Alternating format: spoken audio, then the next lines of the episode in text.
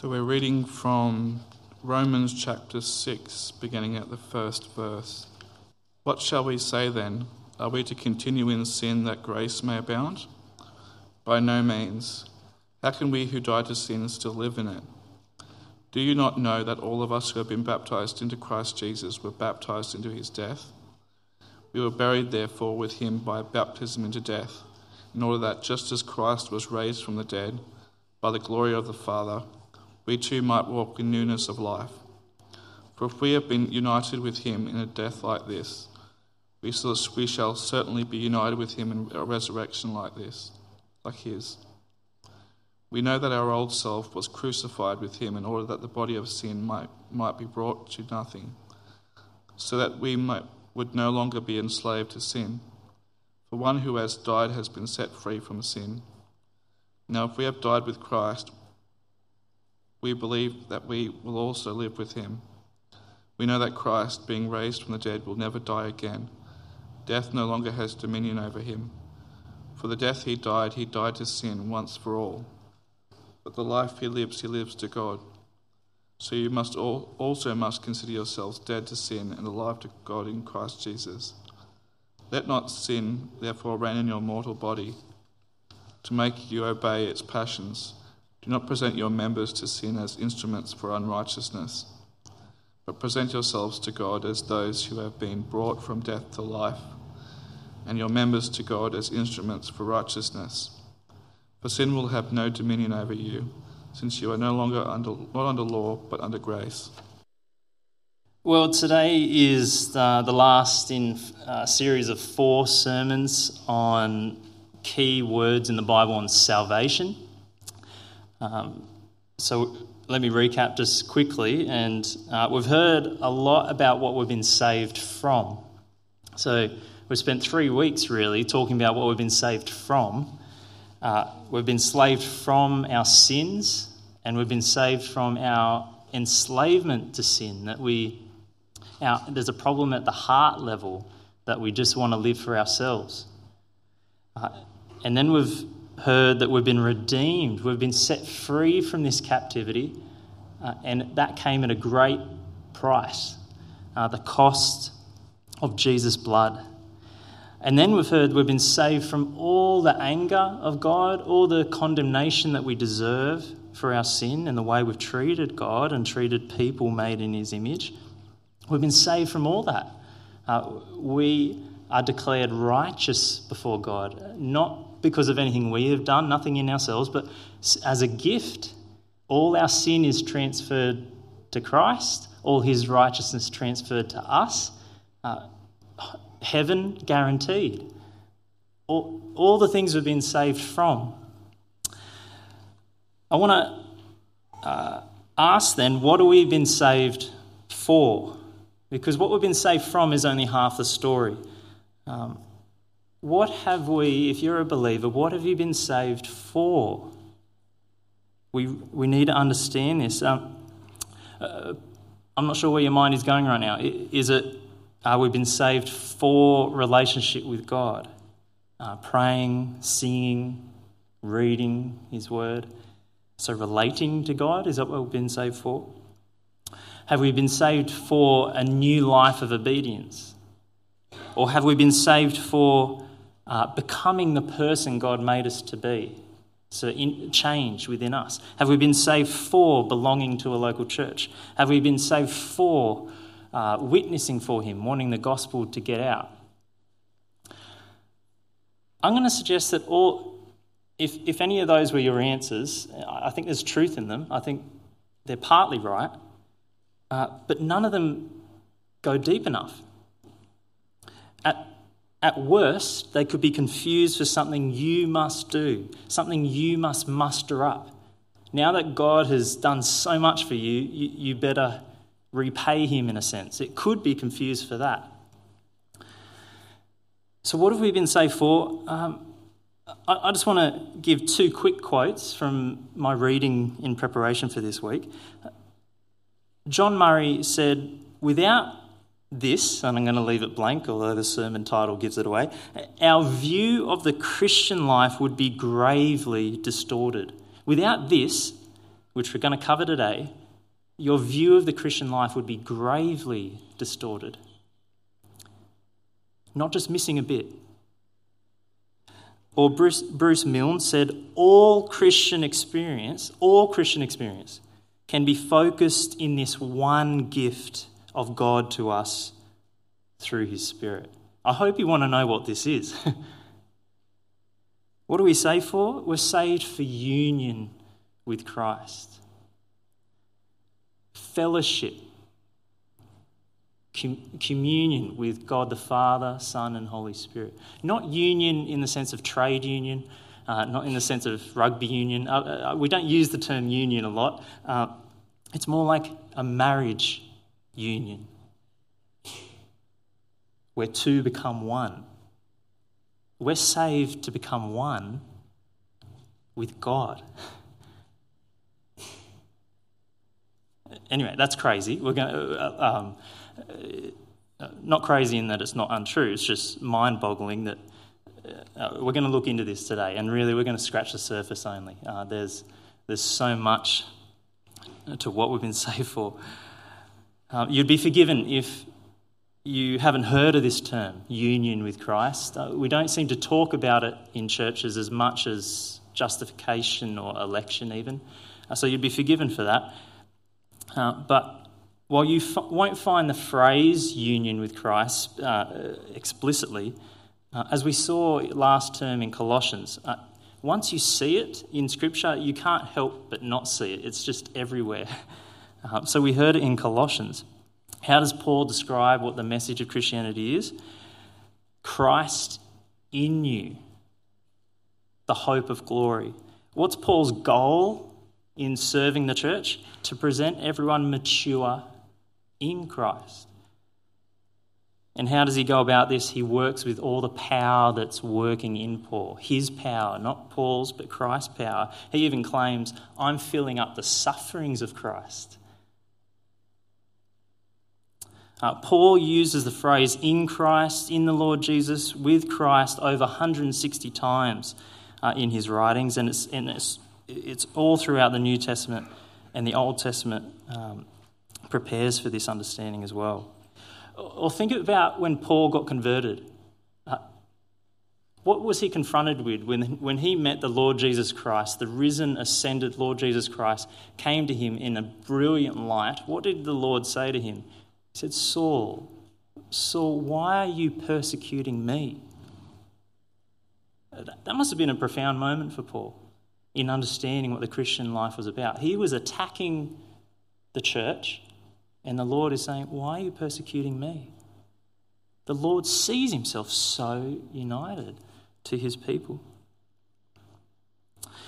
So, so to go deeper in this, um, in understanding this, we're going to look at four biblical pictures uh, at the end of the sermon. Uh, but first, we're going to start in Romans 6, if you want to turn with me there, or otherwise just listen along. Uh, where here, here in Romans, our question of what have we been saved for is answered in the negative. Um, so we are not saved to go on living in sin. And you can understand why uh, someone might object. Okay, so if, if salvation is totally free, if all your sin is definitely dealt with, and you are definitely going to heaven all because of Jesus, that, that just motivates you to do whatever you want, to just keep on living in sin. That can't be right, Paul. There's no fear of punishment. The promise of reward is guaranteed. That's just going to motivate people to do what they want. What's stopping a person doing what they want, living in sin? In fact, why not sin all the more? Because that will show how great Jesus is. He will forgive and conquer even more sin. How would you answer that question?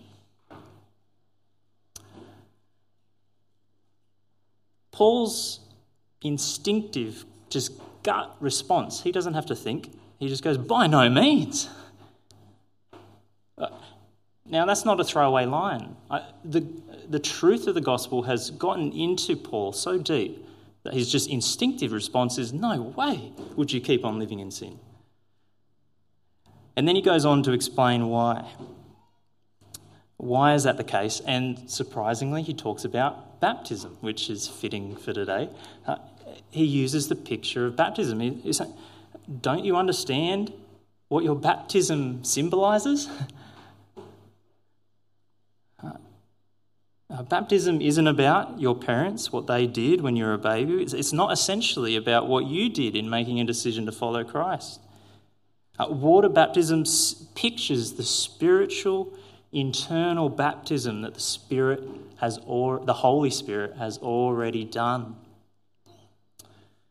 Verse 3 Do you not know that all of us who have been baptized into Christ Jesus were baptized into his death?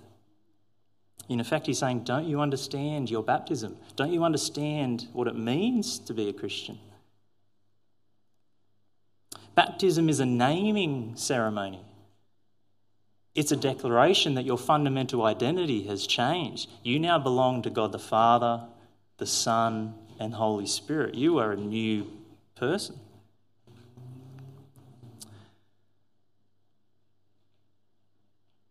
By the work of the Spirit in you, uh, you, by your faith in Christ, you have now been inseparably joined to Jesus. All that has happened to him is now true of you as well. Because he died, we see in these verses, because he died, pictured in going down in the water, he died, you died. He was buried, you, you were buried. Your sin orientated rather than God orientated old self, which all of us were born with, that self was crucified with Christ. You were in Him. You were buried. The sin we were so enslaved by, that enslaved self is dead and buried. And verse 4 just as Christ was raised from the dead by the glory of the Father, we too might walk in newness of life. Spiritually, if you're a believer in Christ, you have been raised to new life, totally new desires inside of you now. As 2 Corinthians 5 says, anyone in Christ is a new creation. Uh, verse 5 if we've been united with him in a death like his, we shall certainly be united with him in a resurrection like his. Christ was raised bodily, you are joined to him, you will be raised bodily when he returns. So, verse 11, here's the implication of it all Christian, you also must consider yourselves dead to sin and alive to God in Christ Jesus. What have I been saved for? Shall I do what I like because I'm justified as a free gift by faith? Well, yes, I will do what I like now. Because I'm so joined to Jesus that I, what I want to do, what I used to want to do, is dead. And now, what I want to do, because God has made me alive in Christ, is, is, is I want to live for God. Now, sin is still in our body, sin is still ta- attacking this new nature the rest of our life uh, until Christ returns. But you are in Christ. Christian, know who you are. You are dead, and now you're alive. So, the motivation for not sinning isn't fear of punishment or promise of reward, it's know who you are. And so be who you are. That's the Christian motivation. Know who you are and be who you are.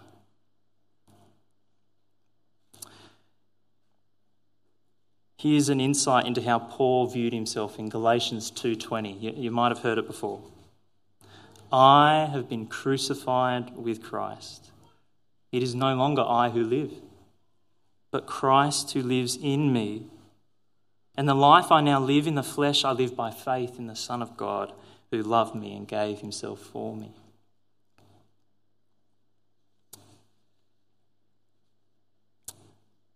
An example of how this way of thinking uh, motivates us to pursue holiness is found in 1 Corinthians, 1 Corinthians 6. Some of the Christians in that church in Corinthians, they thought it didn't matter what you did. Uh, they were unashamedly sleeping with uh, prostitutes. Unashamedly. And in 1 Corinthians 6, notice how Paul motivates the Christians. Uh, he doesn't motivate them by saying, You might lose your salvation. He doesn't dismiss it as okay, but he says in verse 15 of 1 Corinthians 6 Do you not know that your bodies are members of Christ? Shall I then take the members of Christ and make them members of a prostitute? Do you see how thinking of yourself in Christ just it is motivation to live differently? It's like saying to Jesus, Come, Jesus, sit next to me. Let's, let's watch pornography together. Help me craft this text message in flirting with this man that isn't my husband. Thinking that way just goes, makes you, it, it motivates you to pursue holiness if you know how joined you are to Christ. Complete forgiveness. Like sin is waging war. Like we will still give in to the sinful nature time and again. But uh, complete forgiveness, but knowing we are bound in Christ, that not only doesn't permit sin, it is the very power to fight sin, knowing you are united to Christ. I can do what I want now, and what I want has totally changed. Because I am in Christ and He is in me by His Spirit. Now, if all this hasn't blown your mind yet, and, and I hope it has, uh, if it hasn't, that could be my fault, but, um, but it's already gobsmacking. But I want to step back and look at all of salvation because Scripture says more than, than what I've said so far. It says that all of salvation is received in Christ. Um, so uh, some of you will know Romans 8:30. It's a wonderfully reassuring verse. Uh, uh, people call it the golden chain of salvation. Those who God chose uh, to set his love upon in eternity past, he also called to himself in real time. Uh, those he called, he also justified, declared righteous, and those he justified, he, he glorified. Those he those he chose will make it to glory. There is no broken link in the chain because it's all of God. It's a wonderful verse. But if this is the only way we think of salvation, there's something missing in that. There's been no mention of the person, Jesus Christ. Now, of course, Romans, the context of Romans makes that clear, but I'm talking about the way us as Christians think about the process of salvation. So I think we can, are in danger of thinking of it mechanically. Um, we can know all the steps and the doctrines and yet not see them all as being received in Christ, in the person of Christ. So, for instance, when we think of our justification, all our sin becomes Christ, and all his righteousness, his obedience, becomes ours.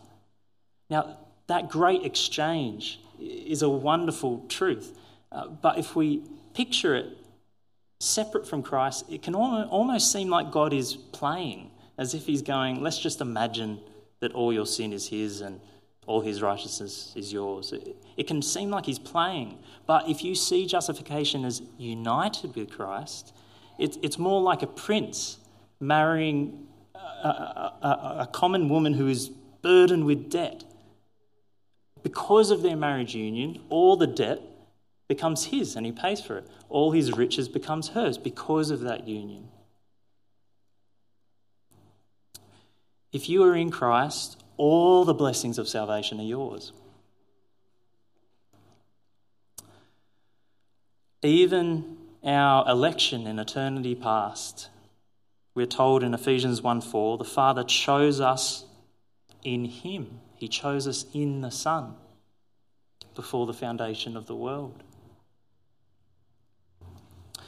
Now, to just help us feel the pastoral implications of this, I'm just going to read from uh, an author and teacher, Sinclair Ferguson. Our union with Christ, which we experience through faith, is not first of all grounded on my faith. And this is a tremendous encouragement to us. Our faith falters, but that doesn't mean our union with Christ falters. Because our union with Christ is grounded in God's eternal purpose, to think that before the foundation of the world, He set His heart upon me, that whenever He, the Father, saw the coming work of the Lord Jesus Christ in some way beyond my imagination, He saw that I was united to Jesus Christ. He would never think of Jesus Christ without thinking of me. He would never think of me without thinking that one belongs to my Son, Jesus Christ. All of salvation is received in Jesus Christ. Uh, isn't it uh, wonderful to see little Geordie uh, running around the church and uh, just talking so much, uh, just to see her to go from strength to strength? Now, Sam and Beth can tell you themselves of the agony of the process of legally adopting Geordie. Uh, but do you think that their goal is just a legal change? Of course not. that legal side is for the sake of the full relational change. They want Geordie to know who she is now. She is their little girl. She, they want Geordie to call Beth Mama, Sam Dada, and, and, and experience the full relationship. It's awe inspiring enough that God would pardon our sins, but words fail us to talk about that God wants to adopt us, we're told. That's the goal. The Spirit given to us is Christ's Spirit, the Son of God's Spirit, who calls God Father, Abba, Daddy. That's whose Spirit resides in us. The same way the Son can relate to the Father, so can you, Christian.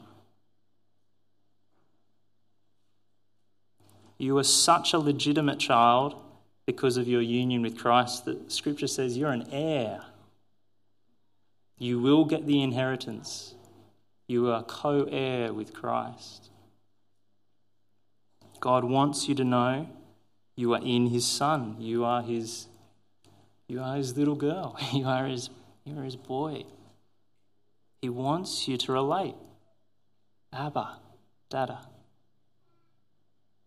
And a child who knows unconditional love, they don't they don't do what the father says because they're afraid. They do it because they, they want to please their dad.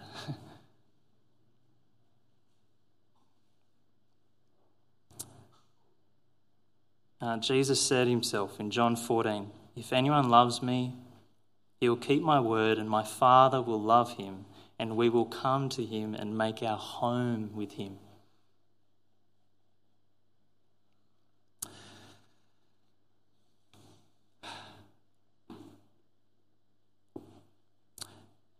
Again, if that's not enough to just floor you, um, we've got, let's finish by looking at four pictures in Scripture uh, of how are we meant to live out this union.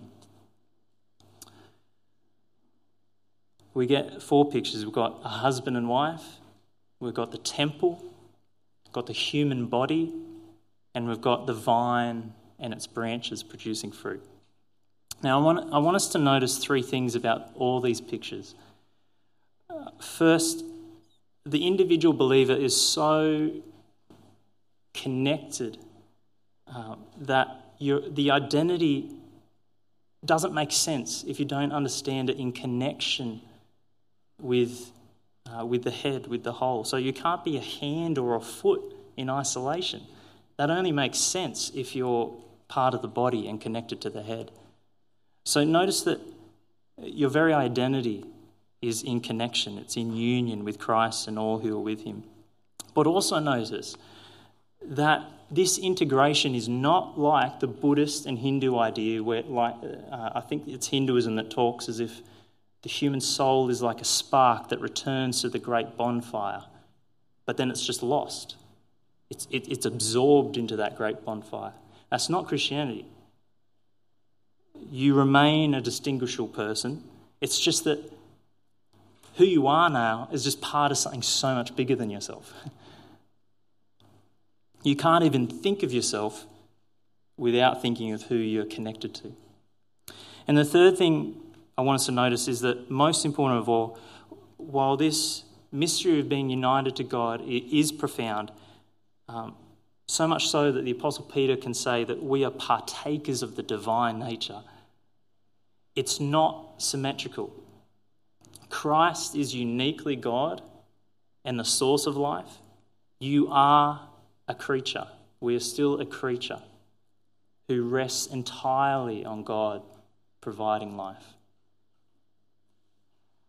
Uh, the temple would collapse without the cornerstone. A branch cannot produce fruit on its own, it needs the life of the vine flowing through it. So, how are we to think and live in this union? Uh, first, it's like a husband and, uh, husband and wife. Now, I think if, if I was to ask you, uh, where does it talk about marriage in the New Testament? Everyone would think of Ephesians 5. That's the marriage bit. But uh, talking about a husband and wife are so connected now that they are one flesh. One flesh. You're not two anymore, but one. And then, but Paul reaches the climax of his teaching in verse 32 of Ephesians 5, saying, This mystery is profound, this one flesh mystery. And I am saying that it refers to Christ and his church. It's not primarily the marriage chapter, it's primary, primarily the union with Christ chapter, where marriage is meant to reflect that. I, I think we can think of this as if. Um, relating as the church to Jesus, we need to look at a married couple and take our cues from the married couple. But that's the wrong way around. Paul is saying, married people, look at how Christ uh, relates to the church and how the church relates to Christ. Marriage, I've heard it described as uh, it's like it's the analogy pointing forward to the real thing, which is our uh, marriage with Christ, if I can just use that term. Uh, Christ knows nothing of a cold, transactional arm's length relationship. Marriage unites two people at every level. He doesn't see himself as independent, but he sees himself with us as one flesh. He is the faithful husband who cherishes and nourishes and protects and never forsakes, never divorce, never abandon his people. So we're to think of ourselves as one flesh with this, this loving husband. We take on his name. Our identity changes. We should be totally devoted to our husband, receiving his strong care and joyfully following his lead. And we should forsake all other men. We should think of, uh, I'm going to use that as a metaphor for idols. Everything else that tries to capture our heart, we should forsake. So that's one picture of how we're to live out our union with Christ. But no, no one picture captures all of it, so we're given lots of pictures. Uh, another picture is the temple.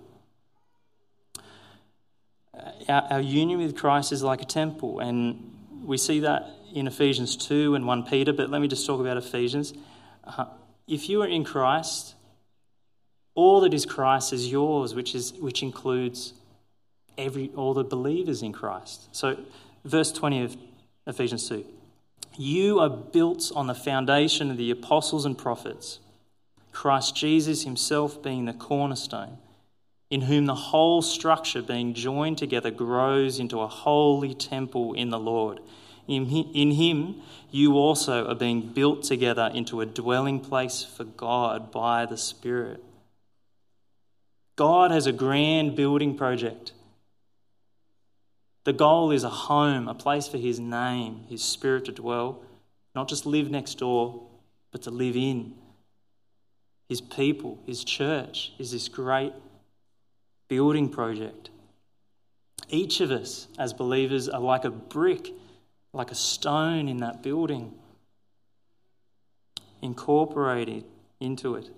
Where Christ is the cornerstone, He underpins it all. If He was removed, it would, it would fall down. Fortunately, He doesn't change, so he, it won't be removed. He is the cornerstone. And, and we also hear it, in whom the whole structure grows. So he, it, it, it's kind of mixing metaphors, but in whom the whole building grows. So I think we talk a lot about the body being the temple, as if we've got to be the picture of health physically.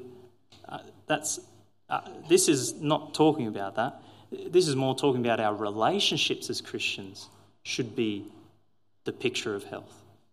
The church should be so united. The context here is Jew and Gentile who, who had such hatred for each other, now in Christ are one.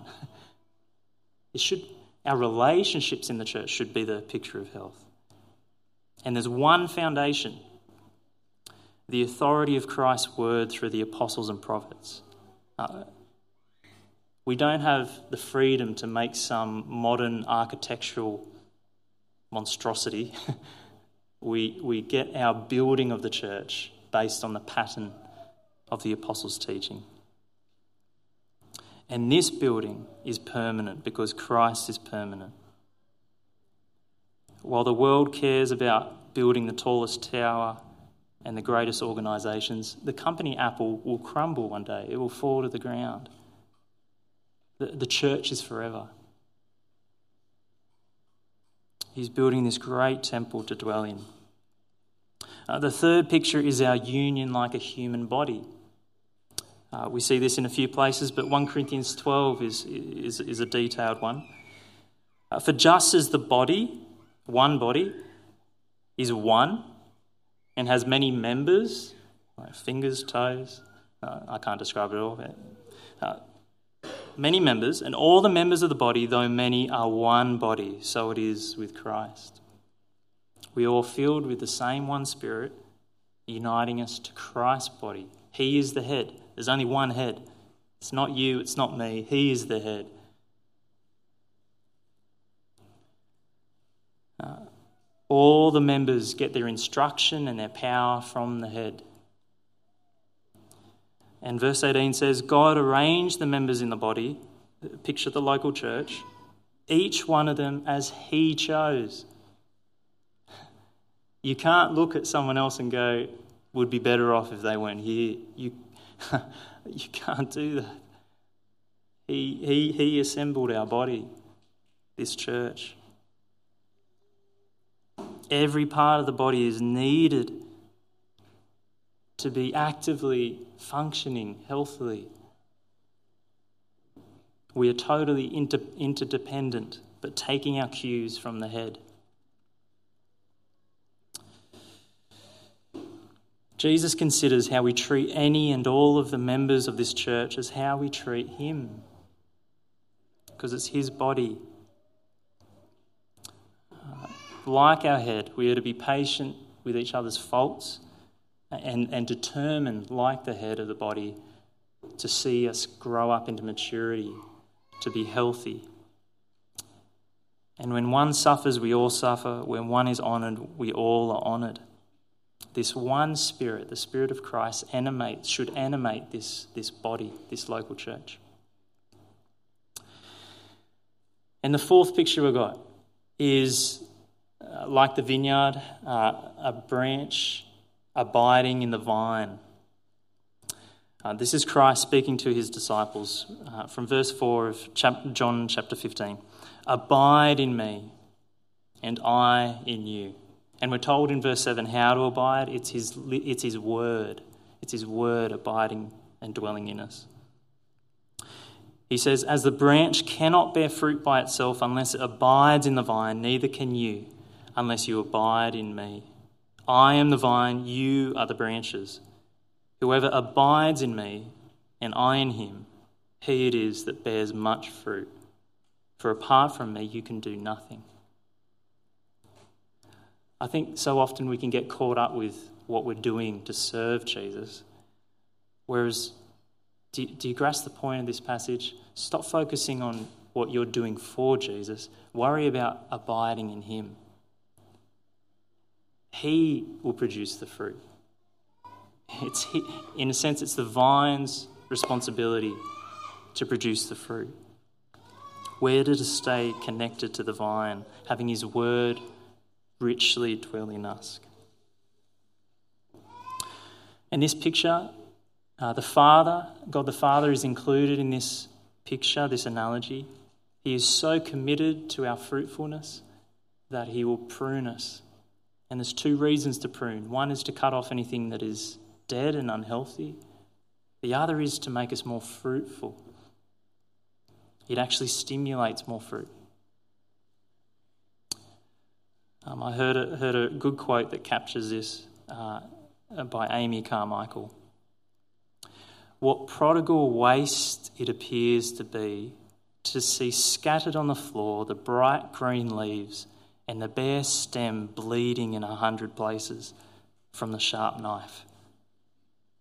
But with a tried and trusted husbandman, there is not a random stroke in it all. Nothing cut away which it would not have been a loss to keep and gain to lose. It's the Christian, it's the local church that remains focused on abiding in Christ, being filled with His Word, and trusting the Father to cut us and make us bleed. That, that is, will produce much fruit, much living that honours, honours God. So, they're the four pictures of how we can live out this union. Now, if you're hearing this today, you might be realizing you are only very loosely associated with this Jesus. Uh, maybe through this organi- organization called Grace Evangelical, or maybe through a family member. You've only got a pretty loose association with Jesus. You need a vital connection to Jesus. You need his life flowing in you by his Spirit. You need to be baptized into Christ. To be dead and born anew, you need a vital connection. That's what God wants with you. He wants to make a home in your heart by his Spirit.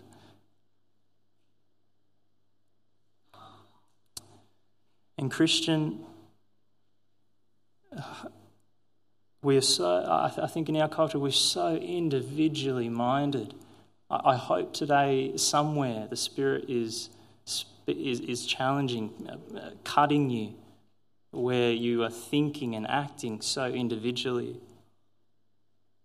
Let the Spirit cut you. Uh, and take confidence that Christ is fully committed to you uh, fully enjoying this union with Him and His people. He is so committed to it. We need to know who we are. We are united to Him.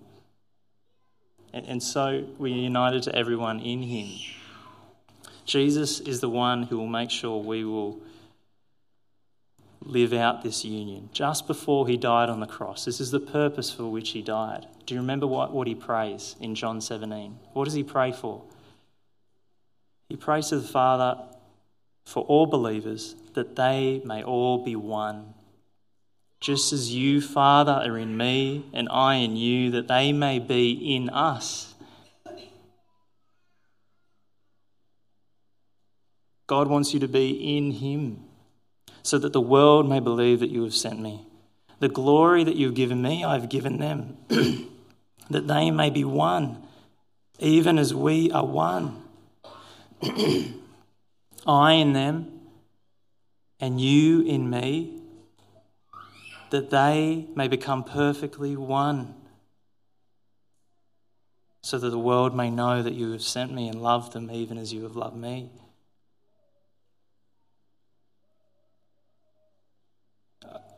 I'm so shocked by the phrase, that they may be one even as we are one.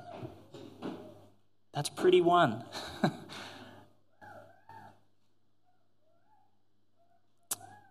and I just want to finish by asking a question I almost have no idea how to answer.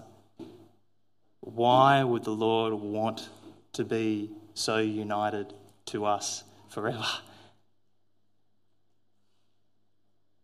Uh, considering how, how one the Father, Son, and Holy Spirit is for all eternity, fully sufficient in themselves, enjoying that love, no need of anything else.